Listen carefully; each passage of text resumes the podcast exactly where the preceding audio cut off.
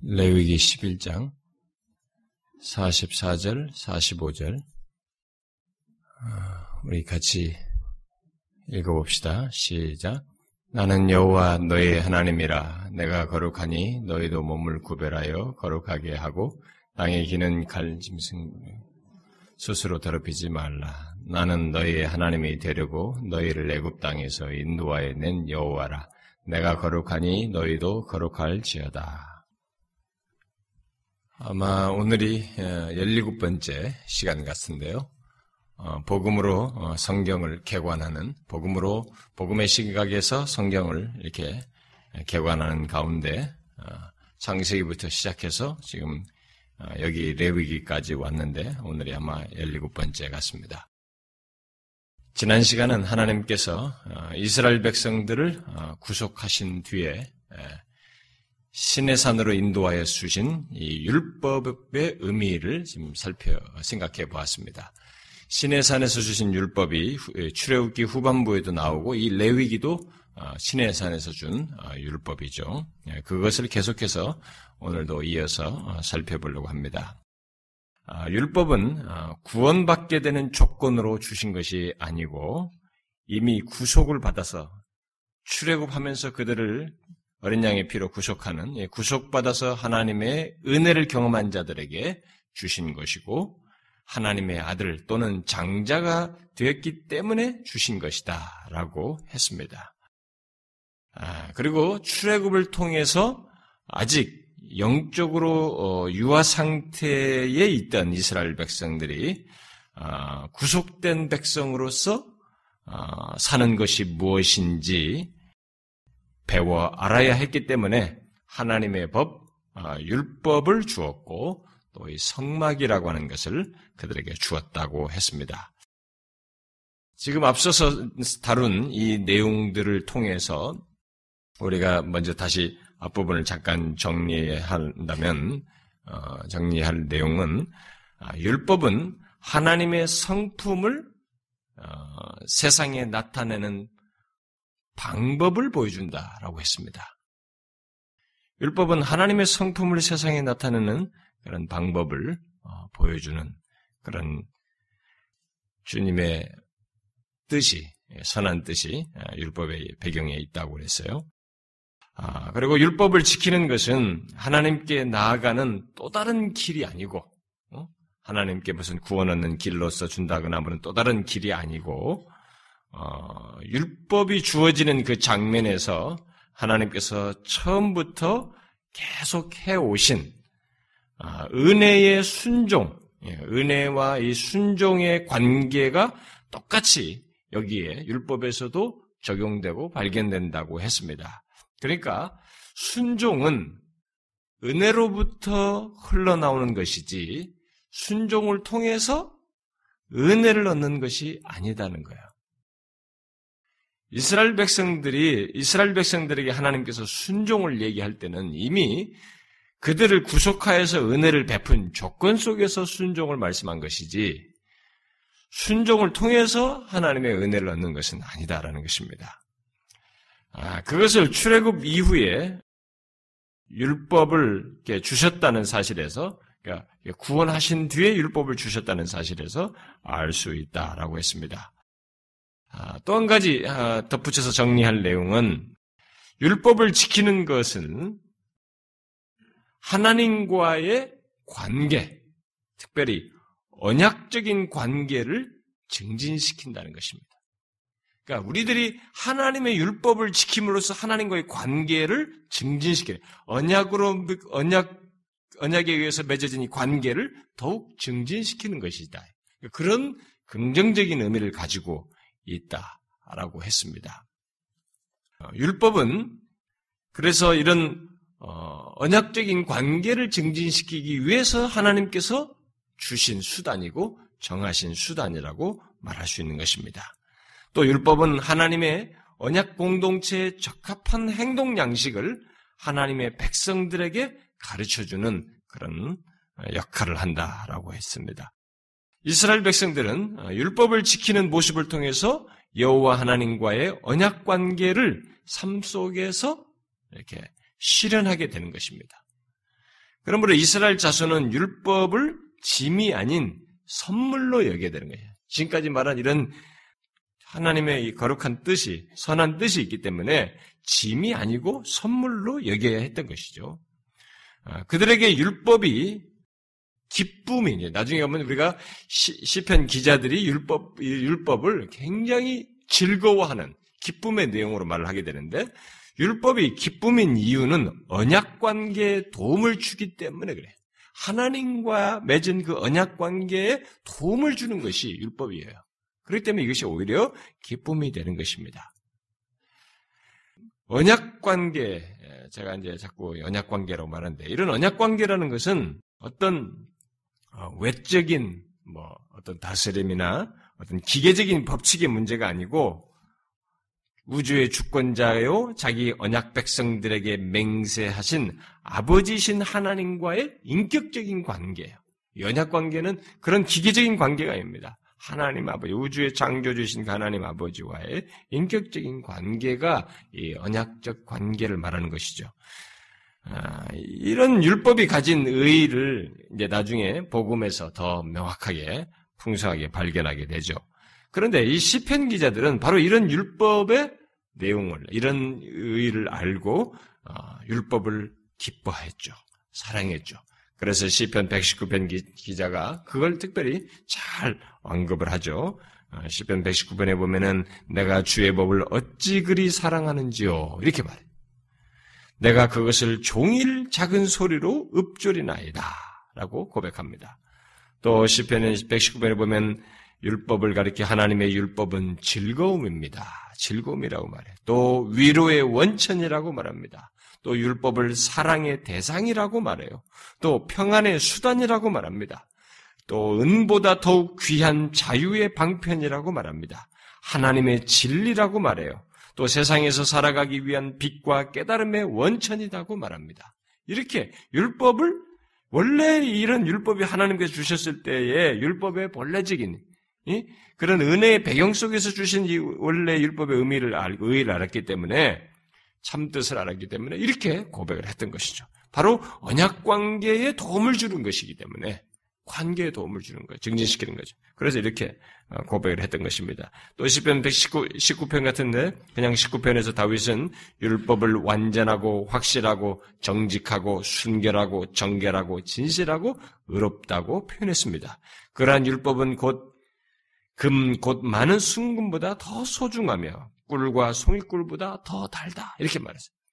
우리는 이런 내용들이 이게 장난이 아니고 실제 유럽이 그, 율법이라는 것이 바로 그렇다고 이들이 그렇게 믿었고 율법의 참뜻을 알고 율법을 통해서 하나님과의 관계를 더 증진시키려고 했고 그 가운데서 경험한 것들이 있었기 때문에 이렇게 말했다는 것을 알아야 됩니다. 시편에서는 여호와 하나님을 깊이 생각한다는 것이 하나님이 베푸신 가르침을 깊이 생각한다는 뜻과 같은 뜻이에요, 사실. 같은 명령이에요. 하나님을 깊이 생각한다는 것은 그분의 가르침을 깊이 생각한다는 것이에요. 하나님과 그분의 말씀, 율법을 이렇게 분리시키지 않았어요. 또 하나님을 구원자로 안다는 것은 하나님을 율법 수요자로 안다는 뜻이기도 했던 것입니다. 하나님은 구원자다. 이 구원자는 자기 백성들이 구원하는 백성들에게 율법을 주신 분이시다. 그들에게 살 길을, 그 어떤 길을 가르쳐 주신 분이기 때문에 구원자라는 말은 율법 수혜자라는 그런 의미로 연결돼서 거의 이퀄해서 어, 생각할 수 있는 같은 의미로 같은 뜻으로 말했다고 할 수 있습니다. 그래서 세상에서 안전하고 자신 있게 걷는다는 것은 여호와 하나님의 길로 걷는다. 뭐 그런 뜻이에요. 여호와 하나님의 길로 걷는 것이야말로 이 세상에서 가장 안전하고 자신 있게 걷는 것이다. 이게 시편 기자들과 성경에서 말하는 바입니다. 자, 오늘 계속해서 이런 율법과 관련해서 레위기를 통해서 제가 덧붙이려고 합니다. 지난주 끝부분에 이 레위기 레위기에 나오는 제사제들에 대해서 잠깐 언급을 했는데 그것에 연결해서 레위기에 기록된 율법을 앞서 말해온 율법과 아, 율법에 대한 이해 연장선상에서 어, 덧붙이려고 합니다. 성경에서 하나님의 성품을 표현하는 아, 말 중에 가장 보편적으로 사용되는 어, 단어가 하나 있다면 하나님의 성품을 나타내는 그그 용어 중에 대표적인 하나가 있다면 그것은 거룩이라는 말이죠. 거룩하다라는 말입니다. 음? 아, 이 말의 본질적인 거룩하다는 말의 본질적인 의미는 아, 특히 출애굽기와 레위기에 서술되어 있는 율법과의 관계 속에서 뚜렷하게 나타납니다. 이 거룩하다라는 이 말이 이 놀랍게도 이 출애굽기와 레위기에서 거룩의 개념, 거룩과 관련된 내용들 많이 말하면서 말하고 있는 이 율법을 말하는 이, 이 내용 속에 이 그런 거룩이란 말이 많이 나와요. 그러니까 이게 이제 참 우리가 하나님의 성품을 대표적으로 가장 보편적으로 말하는 이 거룩이라는 이 단어가 율법을 말하는 데서 많이 나왔다는 것은 우리가 주목할 사실이에요. 그러니까 하나님의 성품을 담는 것과 관련해서 우리가 생각할 때 그 거룩하심을 생각할 때는 이 율법을 연관지어서 생각을 해야 되는 것입니다. 이건 우리가 여기서 참 주목할 일이에요. 어, 우리가 보통 하나님은 거룩하시다라고 할 때 그 말이 가진 어, 의미를 예, 좀 긍정적으로 보죠. 좋, 좋거나 순전하다고 하는 그런 의미를 갖, 음, 갖는데 어, 그렇기 때문에 하나님은 어, 좋으시고 순전하신 분으로 이렇게 묘사를 하죠. 어, 그런데 하나님의 백성의 거룩함을 묘사하기 위해서 어, 율법에서 사용된 방법은 그와 반대되는 접근 방식을 우리에게 시사합니다. 곧 율법 전체에서 거룩함과 관련된 내용은 하나님께서 자신의 거룩하심을 자신이 구원 사역을 통해서 계시하고 예, 이 자신이 자신의 거룩하심을 구원 사역을 통해서 이렇게 계시하셔요. 그 구원 사역을 통해서 계시하시고 그리고 그들에게 그 거룩하심에 일치하도록 촉구하셔요. 그래서 이 출애굽기와 이 신의 산에 와가지고 여기서 율법을 줄 때에 그들을 하나님께서 출애굽할 때부터 자신의 거룩하심을 우리가 아, 보았죠. 6월절 할 때도 그들을 구별해서 하는 것에서부터 봤고 계속 봤는데 하나님께서 자신의 거룩하심을 이렇게 구원 사역을 통해서 계시하셔요. 그래서 그렇게 해놓고 여기 지금 이 출애굽 신의 산에 불러가지고 이들에게 말할 때 그들에게 그 거룩하심에 일치하도록 촉구하셔요. 그래서 여기 율법을 주시는 이 자리에서 무척이나 거룩함을 강조합니다. 어? 이스라엘 백성들에게. 응? 그러니까 여러분과 제가 거룩함을 생각할 때는 하나님께서 자신의 거룩하심을 우리의 구원 사역 속에서 나타내시고 그것에 따라서 우리에게 촉구하신다는 생각을 하셔야 하는 것입니다.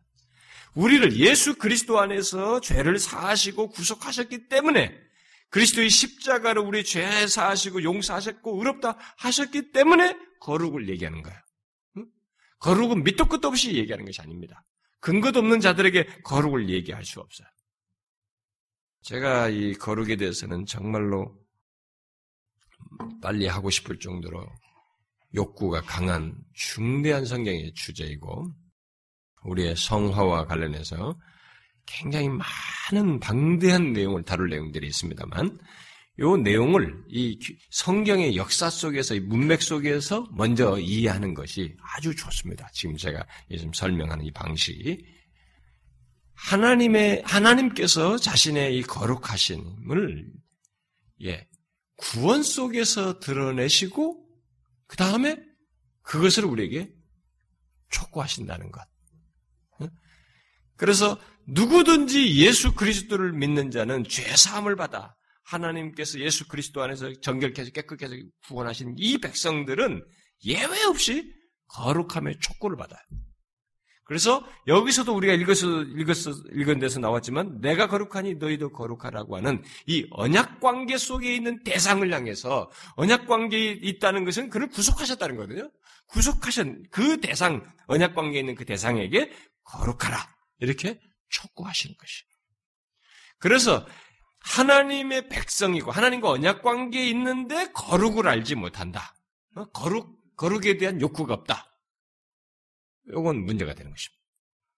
그러니까 신자, 그래서 우리가 구약에서도 성도다. 이런 말이죠. 성도, 세인트라다.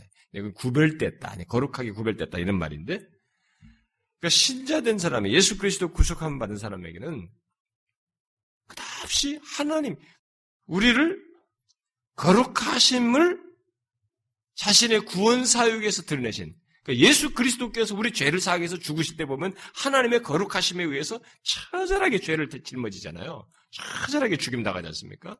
그렇게 해서 우리의 구원하심을 드러내, 구원하심, 속하심 속에서 자기의 거룩하심을 드러냈기 때문에 그것에 따라서 이제 우리에게 그 거룩하심에 일치하도록 우리에게 촉구하시는 거죠.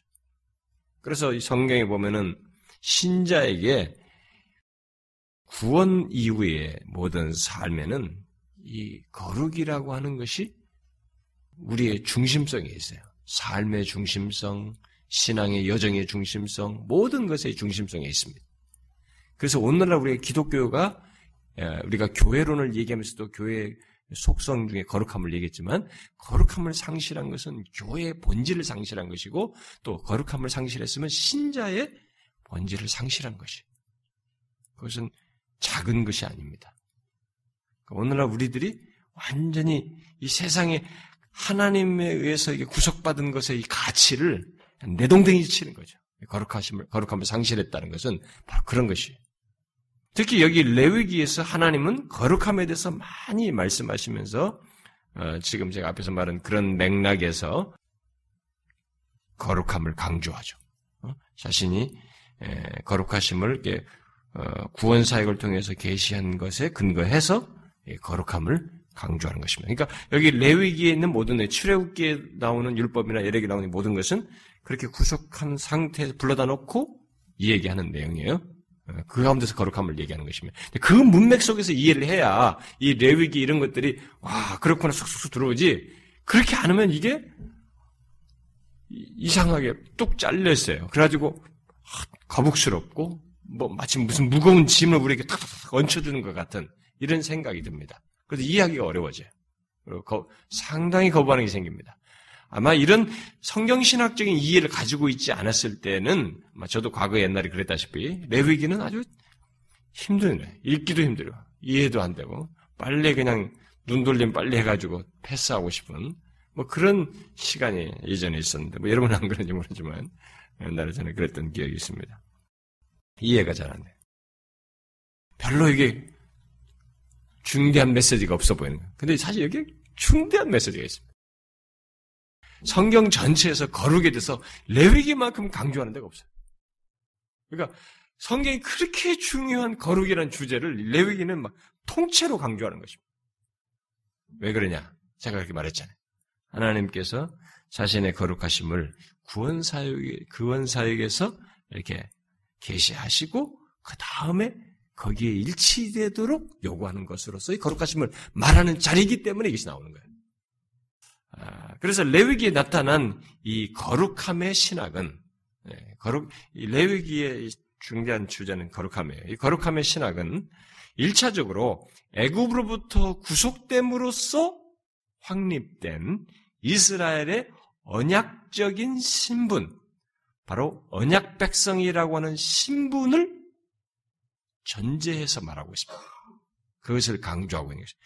여기 레위기에서 말하는 거룩함의 신학은 바로 그거예요. 애굽에서 구속됨으로써 확립된 언약적인 신분이에요. 하나님의 백성, 언약 백성으로서의 신분을 말해준 것입니다. 그러니까 여기서 강조하는 거룩은 신분상에서 나오는 거룩이에요. 그러니까 근거도 없는데 거룩을 얘기하는 게 아니에요. 바로 애굽으로부터 구속돼서 하나님과 언약 백성된 그 신분에서 나오는 그들과 신분과 관련된 신분과 붙어 있는 연결된 거룩함을 얘기하는 것입니다. 이스라엘 백성들의 거룩함은 바로 이런 사실에서 요구된다는 것을 우리가 계속 잊지 말아야 됩니다.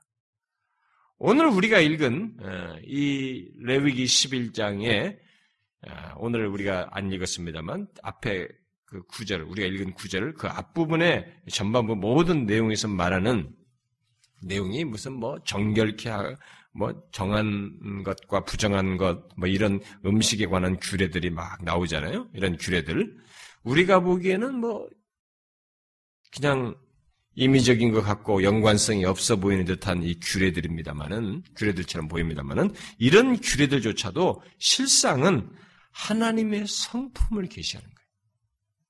하나님의 성품을 계시하는 언약. 예, 여러분 제가 계속 지금 언약이라는 얘기를 많이 해왔습니다. 지금까지 어, 노아 때도 이런 얘기할 때도 계속 있지만 언약이라는 걸 말하면서 이 언약이라고 하는 것은 계속 은혜가 전제되어 있다고 했습니다. 은혜가 전제되지 않는 언약은 존재치 않아요. 조건이 없는데, 자격이 없는데, 자격이 없는 자를 향해서 하나님 편에서 그냥 죄 짓으니까 그냥 쓸어 없애버려야 돼요. 근데 하나님 편에서 언약을 맺으셔. 어? 그 이전의 모든 언약이라 할지라도 어떤 언약이든 하나님 편에서 우리를 향해서 자신이 은혜로 또 선하심으로 어? 드러내신 것이기 때문에 하나님의 성품이 계시 성품을 게, 시한 것이 바로 언약이라고 볼 수 있어요. 그래서 지금 여기 어, 이런 그 부정한 것, 정한 이런 음식에 관한 규례조차도 하나님의 성품을 계시하는 언약에 근거해서 지키라고 명령하는 거예요. 이 사실을 잘 이해해야 되는 것입니다. 이 사실을 잘 이해하면 여러분과 제가 율법에 대한 이해가 이제 확 달라져요. 율법에 대한 이해가 잘못되면 신앙이 굉장히 왜곡됩니다. 교회는 열심히 하고 막 수고들 남들 보면 굉장히 열성적인데 이 율법에 대한 이해가 잘못돼서 빗나가는 사람들이 많아요. 그런데 지금 정작 우리가 율법이라고 하는 그 말하는 것이 주어진 이 역사적인 현장, 그 시기의 역사적인 배경, 성경의 흐름 속에서 이것을 보았을 때, 이 율법이라고 하는, 심지어 이런 우리가 볼 때 별로 연관성도 없어 보이는 것 같은 이 음식 규례 같은 이런 규례조차도 하나님의 성품을 계시하는 언약에 근거해서 지키도록 명령하고 있다는 것입니다. 그, 그것을 지금 오늘 읽은 그 11장 44절, 45절이 더 정확하게 말해주는 것입니다. 앞에서부터 쭉 그 내용을 말한 다음에 바로 언약적인 표현들을 하고 있는 것이죠. 나는 여호와 너희의 하나님이다. 너희는 내 백성이 나는 너희 하나님이다. 그 말이죠. 너희 하나님 이런 것이 다 언약적 표현이죠. 내가 거룩하니 너희도 몸을 구별하여 거룩하게 하고 땅에 기는 길짐승으로 말미암아 스스로 더럽히지 마. 왜 이런 거 먹는 이런 거 부정한 이런 가지고 더럽히지 말라고 그러냐? 바로 지금 제가 앞에서 말한 그런 사실 때문에 그래요. 그래서 나는 너희 하나님이 되려고 너희를 애굽 땅에서 인도하여 낸 여호와라. 내가 거룩하니 너희도 거룩할지니라. 이렇게 말했어요. 아, 잘 보시면 거룩함이 언약의 근거에서 요구하고 있는 것을 여기서 분명히 볼 수 있습니다. 그러니까 은혜의 배경 속에서 말하고 있다는 것이죠. 거룩함이라는 것이 언약의 근거에서 다시 다른 말로 하면은 은혜의 배경 속에서 말하고 있다는 거예요. 왜 제가 복음으로 성경 읽는다고 하면서 이런 걸 설명하는지를 잘 아셔. 성경에는 쫄깃하게 밑에 큰 그 마치 강이 흐르면 밑에 쫙그 조용한 듯이 흐르는 밑에 그 시면의 그 물 같은 것이 뭐냐면은 은혜예요. 복음이라는 것이죠. 그걸 여기서 있는 것입니다. 거룩함이 언약의 근거에서 요구하고 있어요. 그러니까 은혜의 배경 속에서 요구하고 있는 것입니다. 이 같은 논지를 우리가 여기 레위기에서 계속 볼 수 있어요. 제가 시간이 있으면 다 읽어보고 싶습니다만은 어, 뭐, 뭐 19장 34절부터 36절이나 22장 뭐 31절, 33절, 뭐 23장, 43절, 뭐 25장, 뭐 그다음에 26장, 막쭉 그런 것이 계속 이런 사실이 강조돼. 어? 음, 언약의 근거에서 거룩함을 말하는 내용이 쭉 나오고 있습니다. 아, 레위기 27장부터 뒤에 26장까지 그 내용에서 거룩함이 반복해서 언급되고 요구되고 있기 때문에 종종 사람들이 이것을 신성법전이 법 법전이라고 말을 해요. 신성법전이라고 그렇게 부르기도 합니다. 그런데 그 모든 내용 속에서 거론되는 거룩함은 단순히 의식적인 어떤 예식적인 거룩함이 아니라 우리들은 그렇게 생각해요. 아, 여기 막 무슨 뭐 이렇게 의전 예식적인 그런 것과 연관지어서 나오는 것 같으니까 이식적인 어, 이 거룩함이라고 생각하는 경향. 근데 그게 아니고 하나님이 인간 생활의 모든 영역에서 자신의 통치를 받는 사람들에게 요구하시는 거룩함이에요. 그러니까 자신의 우리의 삶의 전 영역이 하나님의 통치를 받고 있어서 그 자신의 통치 전 영역에서 그 통치를 받는 그 모든 사람들에게 요구하시는 거룩함이에요. 정확히 말해서 계속적이고 중단 없는 매일의 거룩함을 말하는 것입니다. 여기에 나오는 뒤에 있는 모든 내용들이 다 그런 매일의 거룩함을 말하는 것입니다.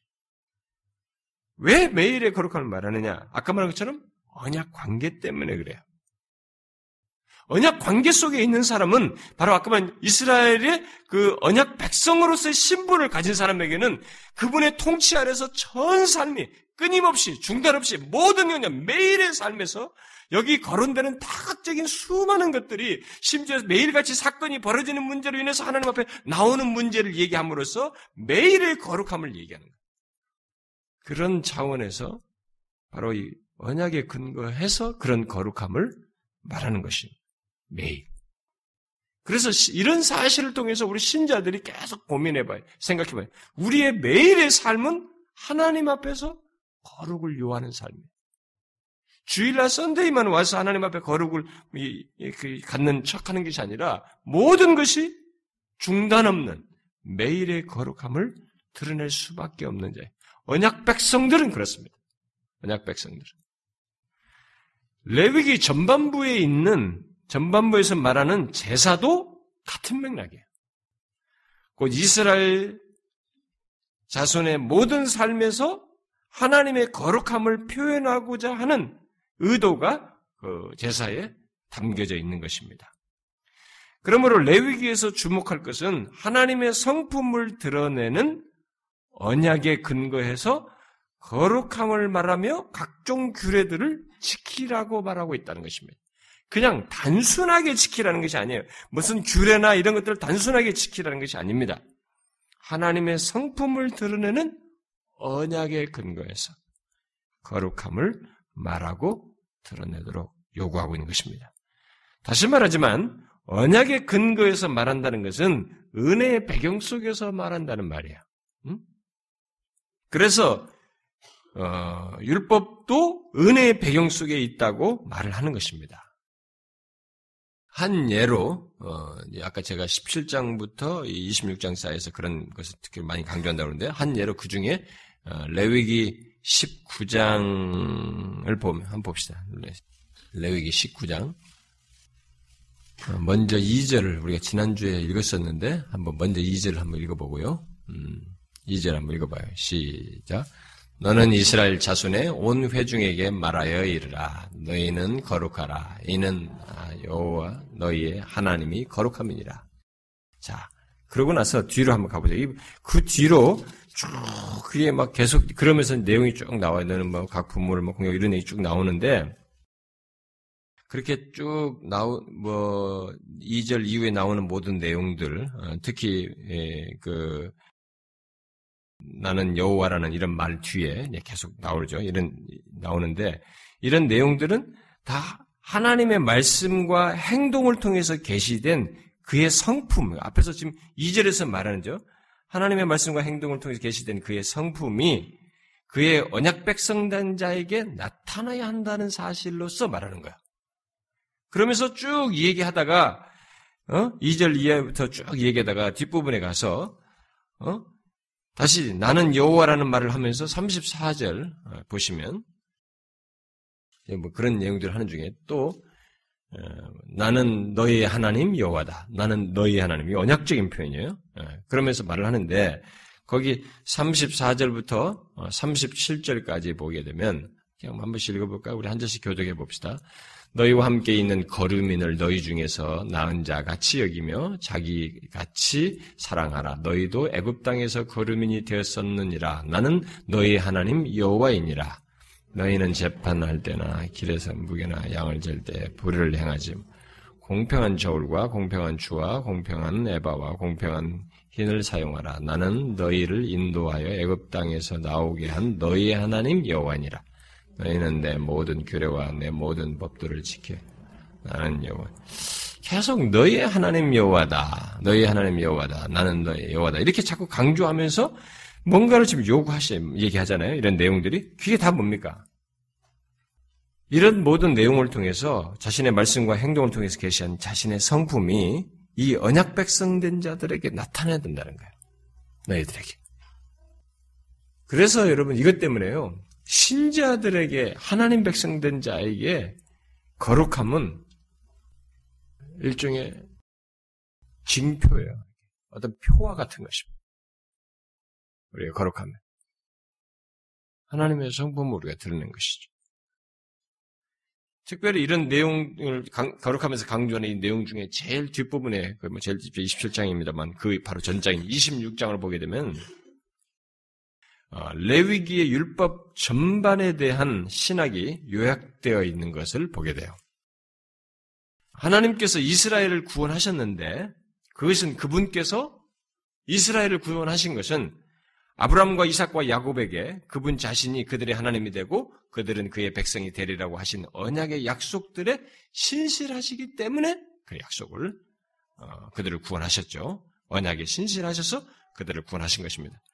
그리고 하나님께서 이스라엘 백성들을 애굽에서 인도에 내심으로써 그들이 자신에게 속하였다는 것을 공공연하게 선언하시죠. 그 12절, 13절이 말하는 것처럼 26장 12절, 13절에 말하는 것처럼 어, 애굽에서 인도 내신 걸 통해서 하나님께서 온 세상에게 공공연하게 선포하는 겁니다. 이게 이들이 자기에게 속하였다고 하는 것을 선포하는 것이죠.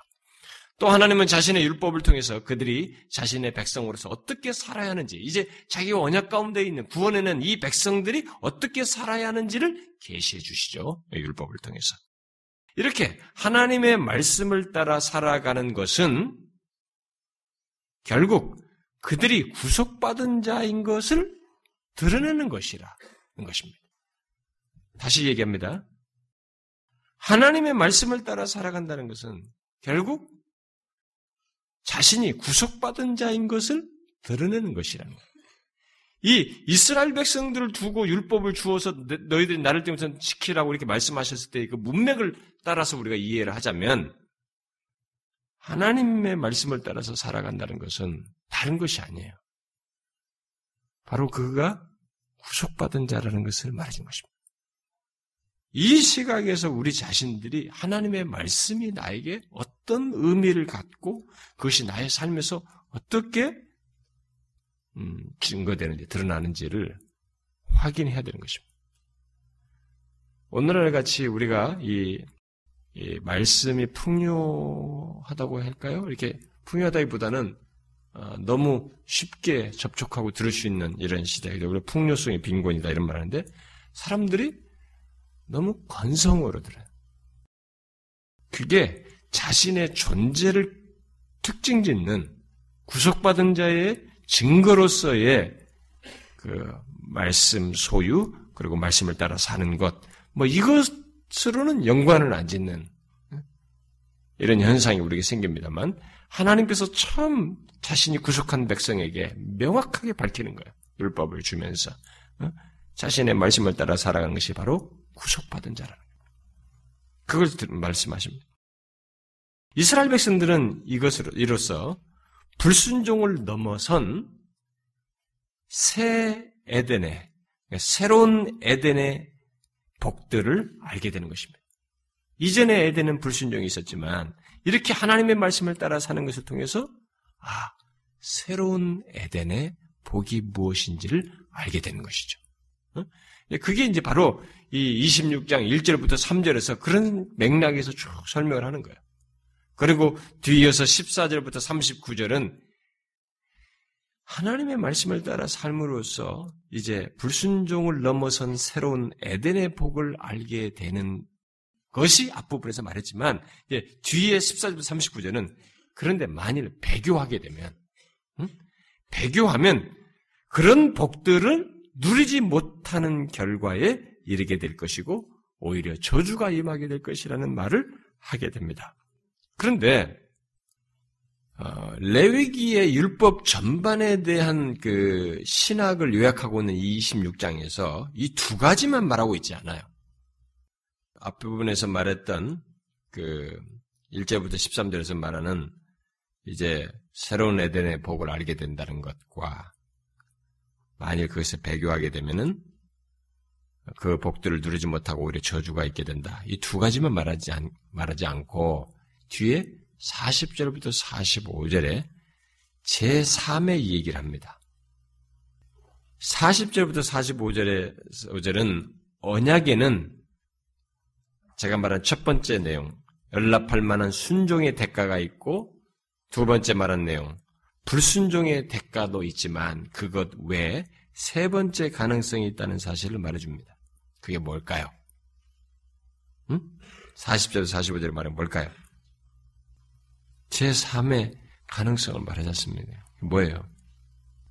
그것은 만일 이스라엘이 하나님의 길을 거절하여 언약의 저주에 떨어지는 일이 있다 할지라도 회개하고 주님께 돌아온다면 그들은 다시 언약의 복을 맛보게 될 것이라는 사실.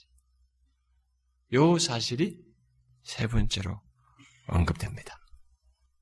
이것이 율법에 대한 내용을 특별히 레위기에서 말한 율법 전반에 대한 요약으로서 이것을 여기서 이 얘기를 해줍니다. 조금 더 여기서 설명할 복잡한 내용이 신학적인 내용들이 더 붙일 내용이 있습니다만 제가 이걸 말해놓으면 뒤에 설명을 부과할 것이 너무 많기 때문에 요 정도만 얘기를 하고 지금까지 말한 이 신해산 언역에서 나타난 구속과 율법의 연관성, 특별히 이 율법의 문제를 다시 좀 정리해서 말하도록 하겠습니다. 제가 이 복음과 율법에 대해서 여기서 율법을 얘기하면 이 복음과 관련해서 특별히 또는 은혜와 관련해서 이렇게 말을 하는 것이 좀 더 포괄적이고 좋을 수 있는데 만약에 그것이 너무 큰 덩어리 내용이기 때문에 제가 그것을 꺼내버리면 지금 복음으로 성경을 읽는 이 흐름이 끊어져 버려요. 사람이 여러분들이 그게 똑똑할 것 같지만은 뭐 저부터가 똑똑하지가 않아요. 한 길로 빠져버려요. 이렇게 새끼로 빠져가지고 지금 흐름이 어떤지 흐름을 잊어버리기 때문에 요걸 지금 꺼내기가 어려워요. 그래서 지금 이 문맥 속에서 강조할 내용만 아, 강조하려고 합니다. 자, 이스라엘에게 주신 하나님의 약속은 처음에 아브람과의 언약으로 표현된 것으로서 우리가 그것을 뒤에 성취된 것을 보다시피 취소될 수 없는 것입니다. 하나님께서 약속한 처음에 아브라함과 언약으로 표현한 것이어서 그 이스라엘에게 주신 하나님의 약속은 취소될 수 없는 것이었어요. 하나님께서는 자신의 말씀을 어기실 수가 없으시죠. 그래서 애굽으로부터의 구속은 바로 그러하신 하나님 자신을 드러내신 것이고 하나님의 언약의 약속들을 시행하신 핵심적인 어, 내용이라고 볼 수 있어요. 그리고 레위기 26장 12절에서 아, 나는 너희 중에 행하여 너희의 하나님이 되고 너희는 내 백성이 될 것이라는 이 말씀이 언약의 표준적인 내용이죠. 표준적인 내용이고 종종 반복해서 되풀이되는 요약적인 내용이죠. 율법은 이스라엘에게 뭔가를 알려주는 기능을 하는데 그것은 하나님과 지금 26장 12절에서 말한 것과 같은 관계, 바로 한, 그야말로 하나님과 새로운 관계가 그들의 삶 속에서 어떻게 표현되어야 하는지를 알려주는 기능을 합니다.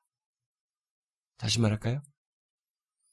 율법은 이스라엘 백성들을 구속하여서 그들에게 율법을 줬을 때, 이 율법은 이스라엘 백성들에게 뭔가를 알려주는 기능을 한다는 것입니다. 뭘 알려주느냐? 레위기 26장 12절에서 말한 것처럼 내가 너희 중에 행하여 너희의 하나님이 되고 너희는 내 백성이 될 것이라 라고 말한 이와 같은 관계, 그야말로 새로운 관계가 그들의 삶 속에서 어떻게 표현되어야 하는지를 알려주는 기능을 하는 것입니다. 자, 저와 여러분이 예수를 믿었어요. 그리스도의 피로 말미암아 하나님과 언약 관계에 들어왔어요. 이때 우리가 새로운 삶을 시작했습니다. 하나님과 새로운 관계에 들어왔어요. 이 새로운 관계, 관계 속에서 내가 내 삶 속에서 어떻게 이 새로운 관계를 표현해야 될지를 무엇이 가르쳐 주느냐? 율법이 가르쳐 준다는 거예요. 무슨 말인지 아시겠습니까? 내가 어렵게 설명했어요. 무슨 말인지 모르겠어요? 아니, 이렇게 다 모른다는 것 같은 무슨 말인지 진짜 몰라요? 다시 읽게요. 율법에 이스라엘 백성들에게 예, 율법이 뭔가를 알려주는 기능을 하는데 이게 바로 하나님이 우리 하나님이 되고 내가 너희 백성, 너희가 내 백성이 내가 너희 하나님이 된다고 하는 바로 언약의 주제죠. 그 새로운 관계가 이제 이들의 삶 속에서 어떻게 표현되어야 하는지 그걸 알려준다면 너희들이 앞으로 하나님과의 관계, 새로운 관계를 어떻게 살려면은 이렇게 해야 된다, 저렇게 해야 된다는 것이 바로 가르쳐 주는 기능을 무엇이 누가 하는, 무엇이 하느냐? 율법이 한다는 것입니다. 그러나 만일 그들이 이러한 사실을 저버리고 이방인들처럼 살아간다면 그들은 언약의 복들을 받지 못하고 그 대신 저주를 받게 될 것이라고 말씀하셔요. 물론 그들은 자신들의 삶의 경험 속에서 가장 선한 의도를 가지고 살아간다 할지라도 항상 하나님의 영광에는 미치지 못하게 된다는 것을 경험하게 될 것입니다. 그러기에 율법은 지속적으로 그들에게 하나님의 거룩함의 표준에 이를 수 없다는 것. 또 신명기 6장에서 말한 것처럼 하나님을 마음을 다하고 성품을 다하고 힘을 다양하여 사랑할 수 없다는 것을 깨닫게 합니다. 아, 우리가 아무리 선한 의도를 가지고 있어도 거기에 완전히 이르지 못한다는 것을 깨닫게 해요. 율법은 또한 그들로 하여금 그들이 회개하고 하나님의 극률하심에 자신을 맡길 때 제사법들을 잘 따라야 한다는 것을 가르쳐 줍니다. 너희들이 하나님 앞에 회개하고자 한다면 죄가 있으면 제사를 드려야 돼. 회개하는 거죠. 그래서 하나님의 극률하심에 자신을 맡기는 이것을 제사법을 잘 따라야만이 제사법을 따라서 그렇게 하는 것을 그렇게 해야 할 것을 율법이 결국 가르쳐 주는 것이죠. 그렇게 함으로써 이스라엘 백성들에 가르쳐 주는 거죠. 자신들의 행위로는 율법을 도저히 지킬 수 없다는 것을 깨닫게 해주는 거예요. 이런 과정을 통해서. 오히려 자신들이 율법을 지킬 수 있는 것은 오직 자신들이 완전히 지킬 수 없다. 완전히 지킬 수 없다는 것을 인정함으로써 그리고 하나님의 선물로서 죄 사함을 받고 하나님에게 받아들여짐으로써만 가능하다는 역설을 알게 돼. 이렇게 레위기의 거룩함에 관한 법들은 일차적으로 하나님과 죄인인 백성 간의 차이를 가르쳐 줍니다. 그것을 강조해요. 하나님과 죄인, 죄인된 백성 사이에 이 차이를 거룩함에 관한 법들이 가르쳐 줘요. 그러나 구속받은 자들은 다른 모든 사람들과 구별되고 달라짐으로써 하나님의 거룩하심에 참여하도록 부름을 받았다는 것을 또한 말해줘요. 자, 이 레위기의 거룩함에 관한 이 법들이 바로 이런 사실들을 이스라엘 백성들에게 알려줍니다. 자, 우리는 이 같은 율법을 이제 이 문맥 속에서 이해함으로써 이제 그나마 보통 우리가 가지고 있는 오해를 좀 부식시킬 수가 있는데 일반적으로 율법을 우리가 부정적으로 생각하는 것 중에 하나가 예수님께서 바리새인들의 율법을 오해한 것을 시작하면서 뭐라고 한 것 때문에 우리들의 율법을 상당히 부정적으로 생각을 합니다. 율법을 보통 바리새인들의 율법 바리새인들이 율법에 대해서 가졌던 이해와 삶 때문에 오해해 가지고 율법의 가치를 인정하지 않는 그런 룰을 우리가 범하게 됩니다. 그러나 바리새인과 여기 문맥 속에서 지금 우리가 살피는 여기서 구약 시대 성도들을 주실 때의 율법 이것을 동일시하면 안 되는 것입니다. 바리새인들과 구약 시대의 성도들은 달라요. 지금 이 문맥 속에 있는 이 백성들과는 다른 것입니다. 바리새인들은 율법의 참 뜻을 몰랐던 것이죠. 여기서는 율법의 참 뜻이 계시되고 있는 것입니다. 또 율법을 계속 속박 개념으로 우리가 생각하는 경향이 있는데 부정적으로 생각하는 경향이 있는데 성경이 성경에서 이 율법을 줄 때부터 제가 자유에 대해서 지난번에 얘기했습니다만 성경에서 말하는 자유는 하고 싶으면 하고 말고 싶으면 말고 내 마음대로 하고 뭐 불복종하는 것, 불순종하는 것을 결정할 권리를 갖는 것을 자유라고 말하지 않습니다. 그건 자유가 아니에요. 그것은 이 계몽주의 사상 아래서 인간들이 보통 만들어낸 우리들이 가지고 있는 그런 오늘날 이 시대에 정말 인간 본성적인 논리에서 나온 자유죠. 내 하고 싶은 대로 하고 불순종하고 싶으면 불순종하는 거. 나 건드리지 마. 내, 내 하고 싶은 대로 할 거야. 내 마음대로 해. 이것을 자유라고 생각을 해요. 그것은 자유가 아닙니다. 성경에서 말하는 자유는 순종할 수 있는 권리예요. 하나님과 다른 사람과 주변 세계와 바른 관계에 있을 수 있는 권리예요. 그게 자유예요. 성경에서 말은. 율법은 어, 그러면 율법이 우리의 삶을 그러기 때문에 그 속박하기는커녕 오히려 어, 자유를 줍니다. 어, 율법은 우리에게 오히려 여러분들이 뭐 아, 이런 반문을 할 수 있겠죠.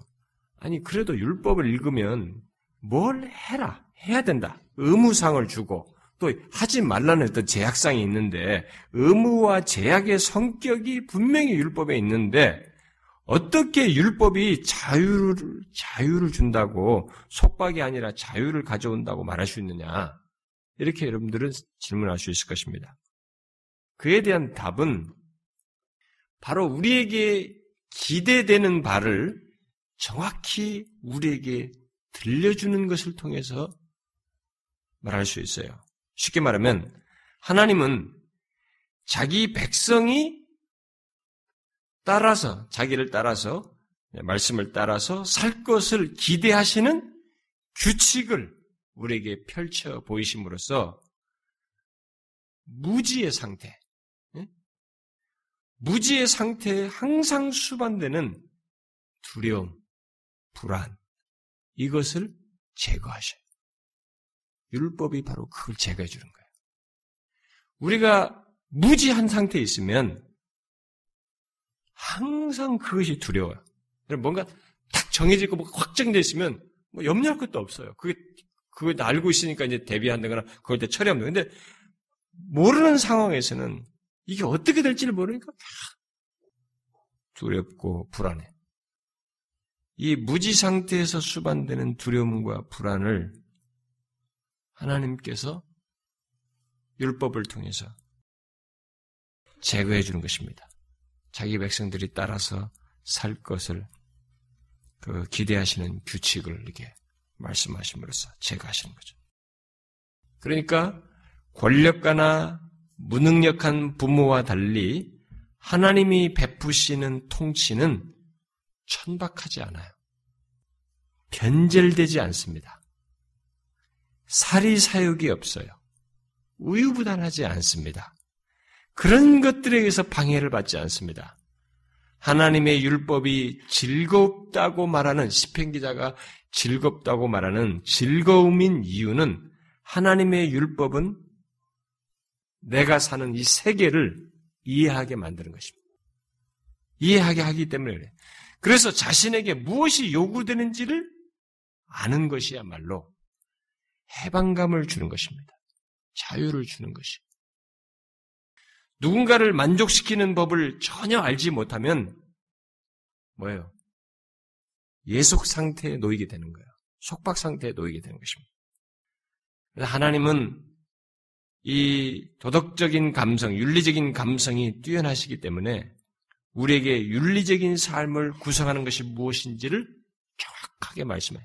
그 율법을 준 이런 내용을 보게 되면 우리가 이걸 대충 읽어서 그렇죠.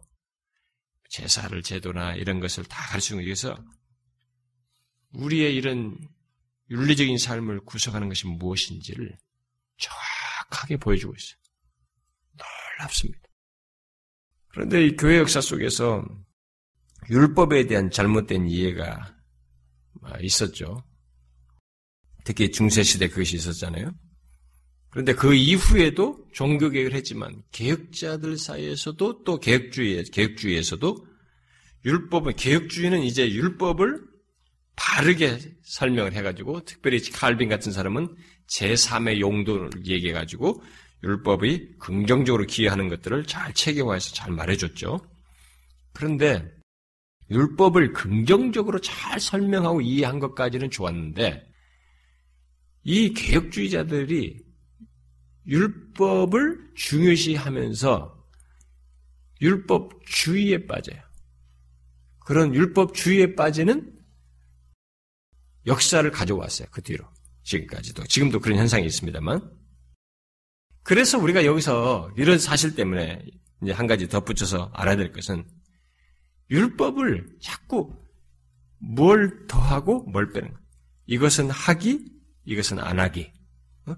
하기와 안 하기로 자꾸 나누어서 신앙생활을 하게 되면 아무리 개혁주의적인 배경을 가지고 있어도 또 다른 이 율법의 왜곡, 율법의 참뜻을 모르고 빗나가는 신앙을 하게 되는 것입니다. 우리가 율법을 이해할 때마다 항상 생각해야 될 것은 지금 제가 몇 번의 이, 이 출애굽기를 레위기를 갖춰오면서 얘기했다시피 율법은 그 기저의 배경에 은혜가 있어요. 이 사실을 깊이 인식해야 돼요. 율법은 우리가 완전히 이룰 수 없다는 것을 정확하게 알려줘요. 그래서 우리에게 그것이 있음으로써 무엇이 된다고 말하기 전에 이 율법을 준 동기를 강조하고 있어요. 배경을 강조합니다. 뭐예요? 언약의 끈 속에서 율법이에요. 그러니까 율법도 중요하지만 더 중요한 건 뭐냐면 언약적 관계가 중요한 거예요. 이 관계는 물론 이 관계 속에서 율법을 따라서 행함으로써 거룩함을 갖지 않는다는 것은 있을 수 없어요. 없지만 그렇다고 이, 이 율법이 이 관계를 설정하는 것은 아니란 말이에요.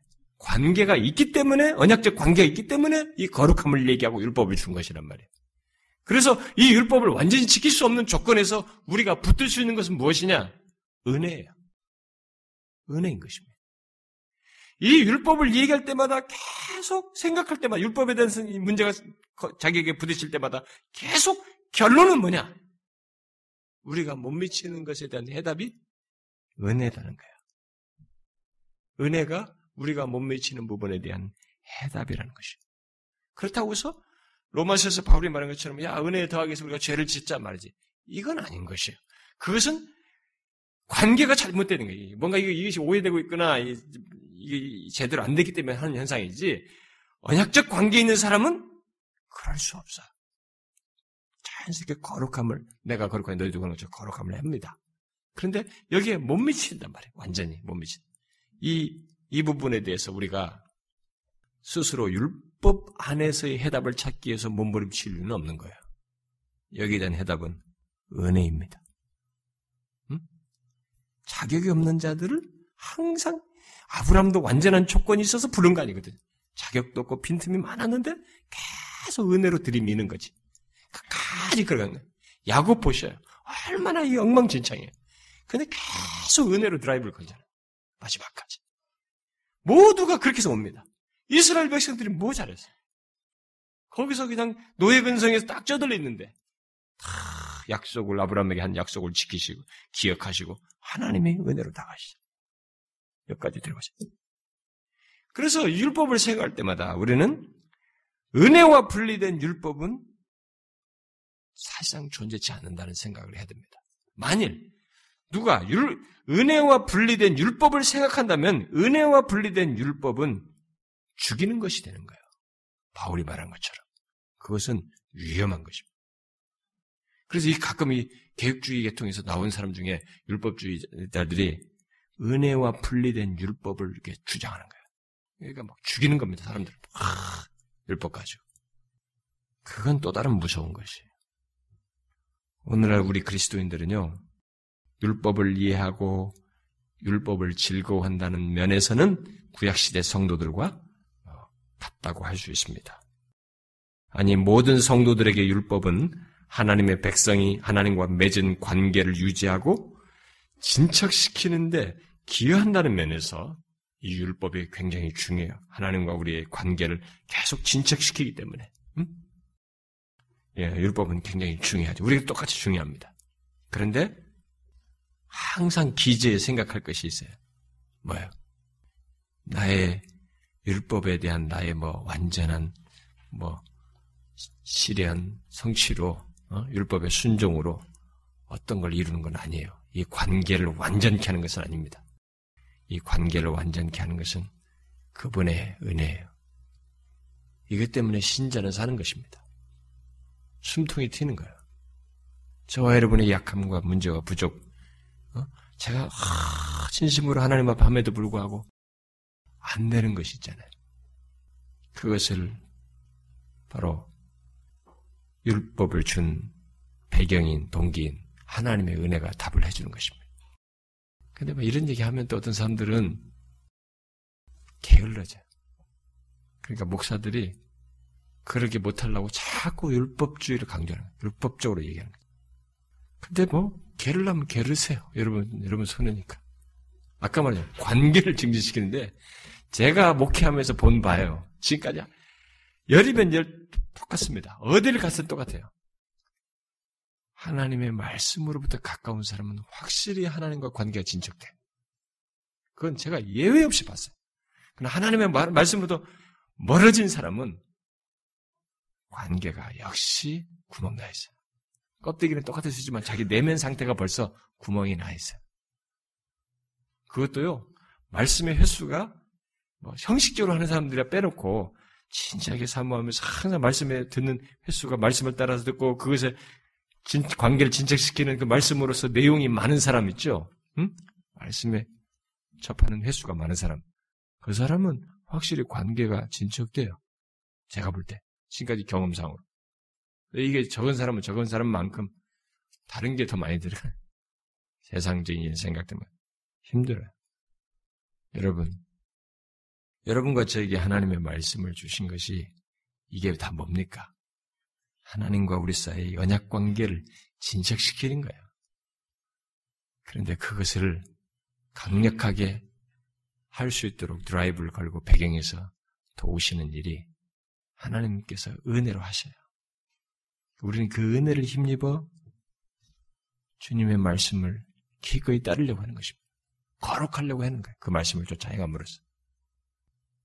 참 레위기에도 이 율법을 주신데도 이같이 놀라운 하나님의 강력한 은혜의 배경이 있다는 것이 우리를 놀라게 합니다. 복음의 부요함이 여기 또 계속 깔려 있는 거죠.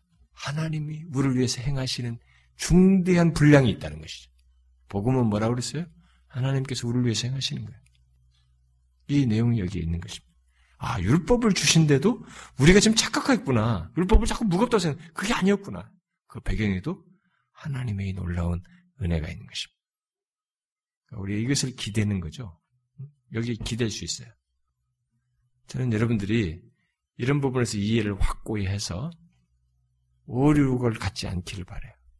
왜냐하면 개혁주의자하고 뭐 하는 사람들도 계획주의적 율법주의에 빠져요. 또 한쪽은 또 이런 것을 너무 강조한 사람들은 무율법주의, 안티노미아니즘에 빠져요. 참 균형 잡기가 어려운데 이 배경에서 주신 하나님의 이런 선하신 은혜의 배경을 알게 되면 여러분 감동받은 사람이 아, 감동받았다 하면서 막 뒤돌아서 막 위선하겠어요? 감동받았으면 그 감사해서 아, 너무 고맙습니다. 아, 감사합니다. 그걸 진심을 표현하면서 거기에 그 사람을 위해서 뭔가 진심의 표현을 하지 않겠어요? 정상적이라면 그렇습니다. 하나님의 은혜가 언약 관계 속에 나를 향해서 구속의 은혜가 큰지를 알면은 내가 거룩하니 너희도 거룩하라. 이 말씀을 기꺼이 따르는 거예요. 그렇게 하고 싶은 것입니다. 그래서 시편 119편 기자처럼 율법이 사랑스럽고 즐거움이 되고 그런 것입니다. 전 여러분들에게 그런 것이 있는지를 묻고 싶어요. 그리고 모두가 그러길 바래요. 예? 아시겠죠? 기도합시다. 하나님 아버지 감사합니다. 우리가 죄밖에 짓지 못하던 우리들에게 예수 그리스도의 피로 구속하여 주시고 하나님과 복된 언약 관계에 속하게 하셔서 그 은혜로운 언약 관계 속에서 주님의 성품을 닮으며 하나님처럼 거룩한 삶을 살 수 있도록 내가 거룩하니 너희도 거룩하라고 하신 그 말씀대로 거룩한 삶의 여정을 갖게 해주신 하나님 감사합니다. 주여 그것을 위해서 이 언약 관계를 증진시키고 거룩함을 드러내도록 하기 위해서 우리에게 주신 율법 하나님의 말씀을 기꺼이 즐거움으로 쫓아 행하는 저희들 되게 하여 주옵소서. 거룩함이 우리의 하나님과 언약 관계에 있는 백성의 증표요. 우리의 신분의 표시인 줄 알고 정녕 우리가 그것을 확고히 갖는 우리 모두가 되게 해 주옵소서. 예수 그리스도의 이름으로 기도하옵나이다. 아멘.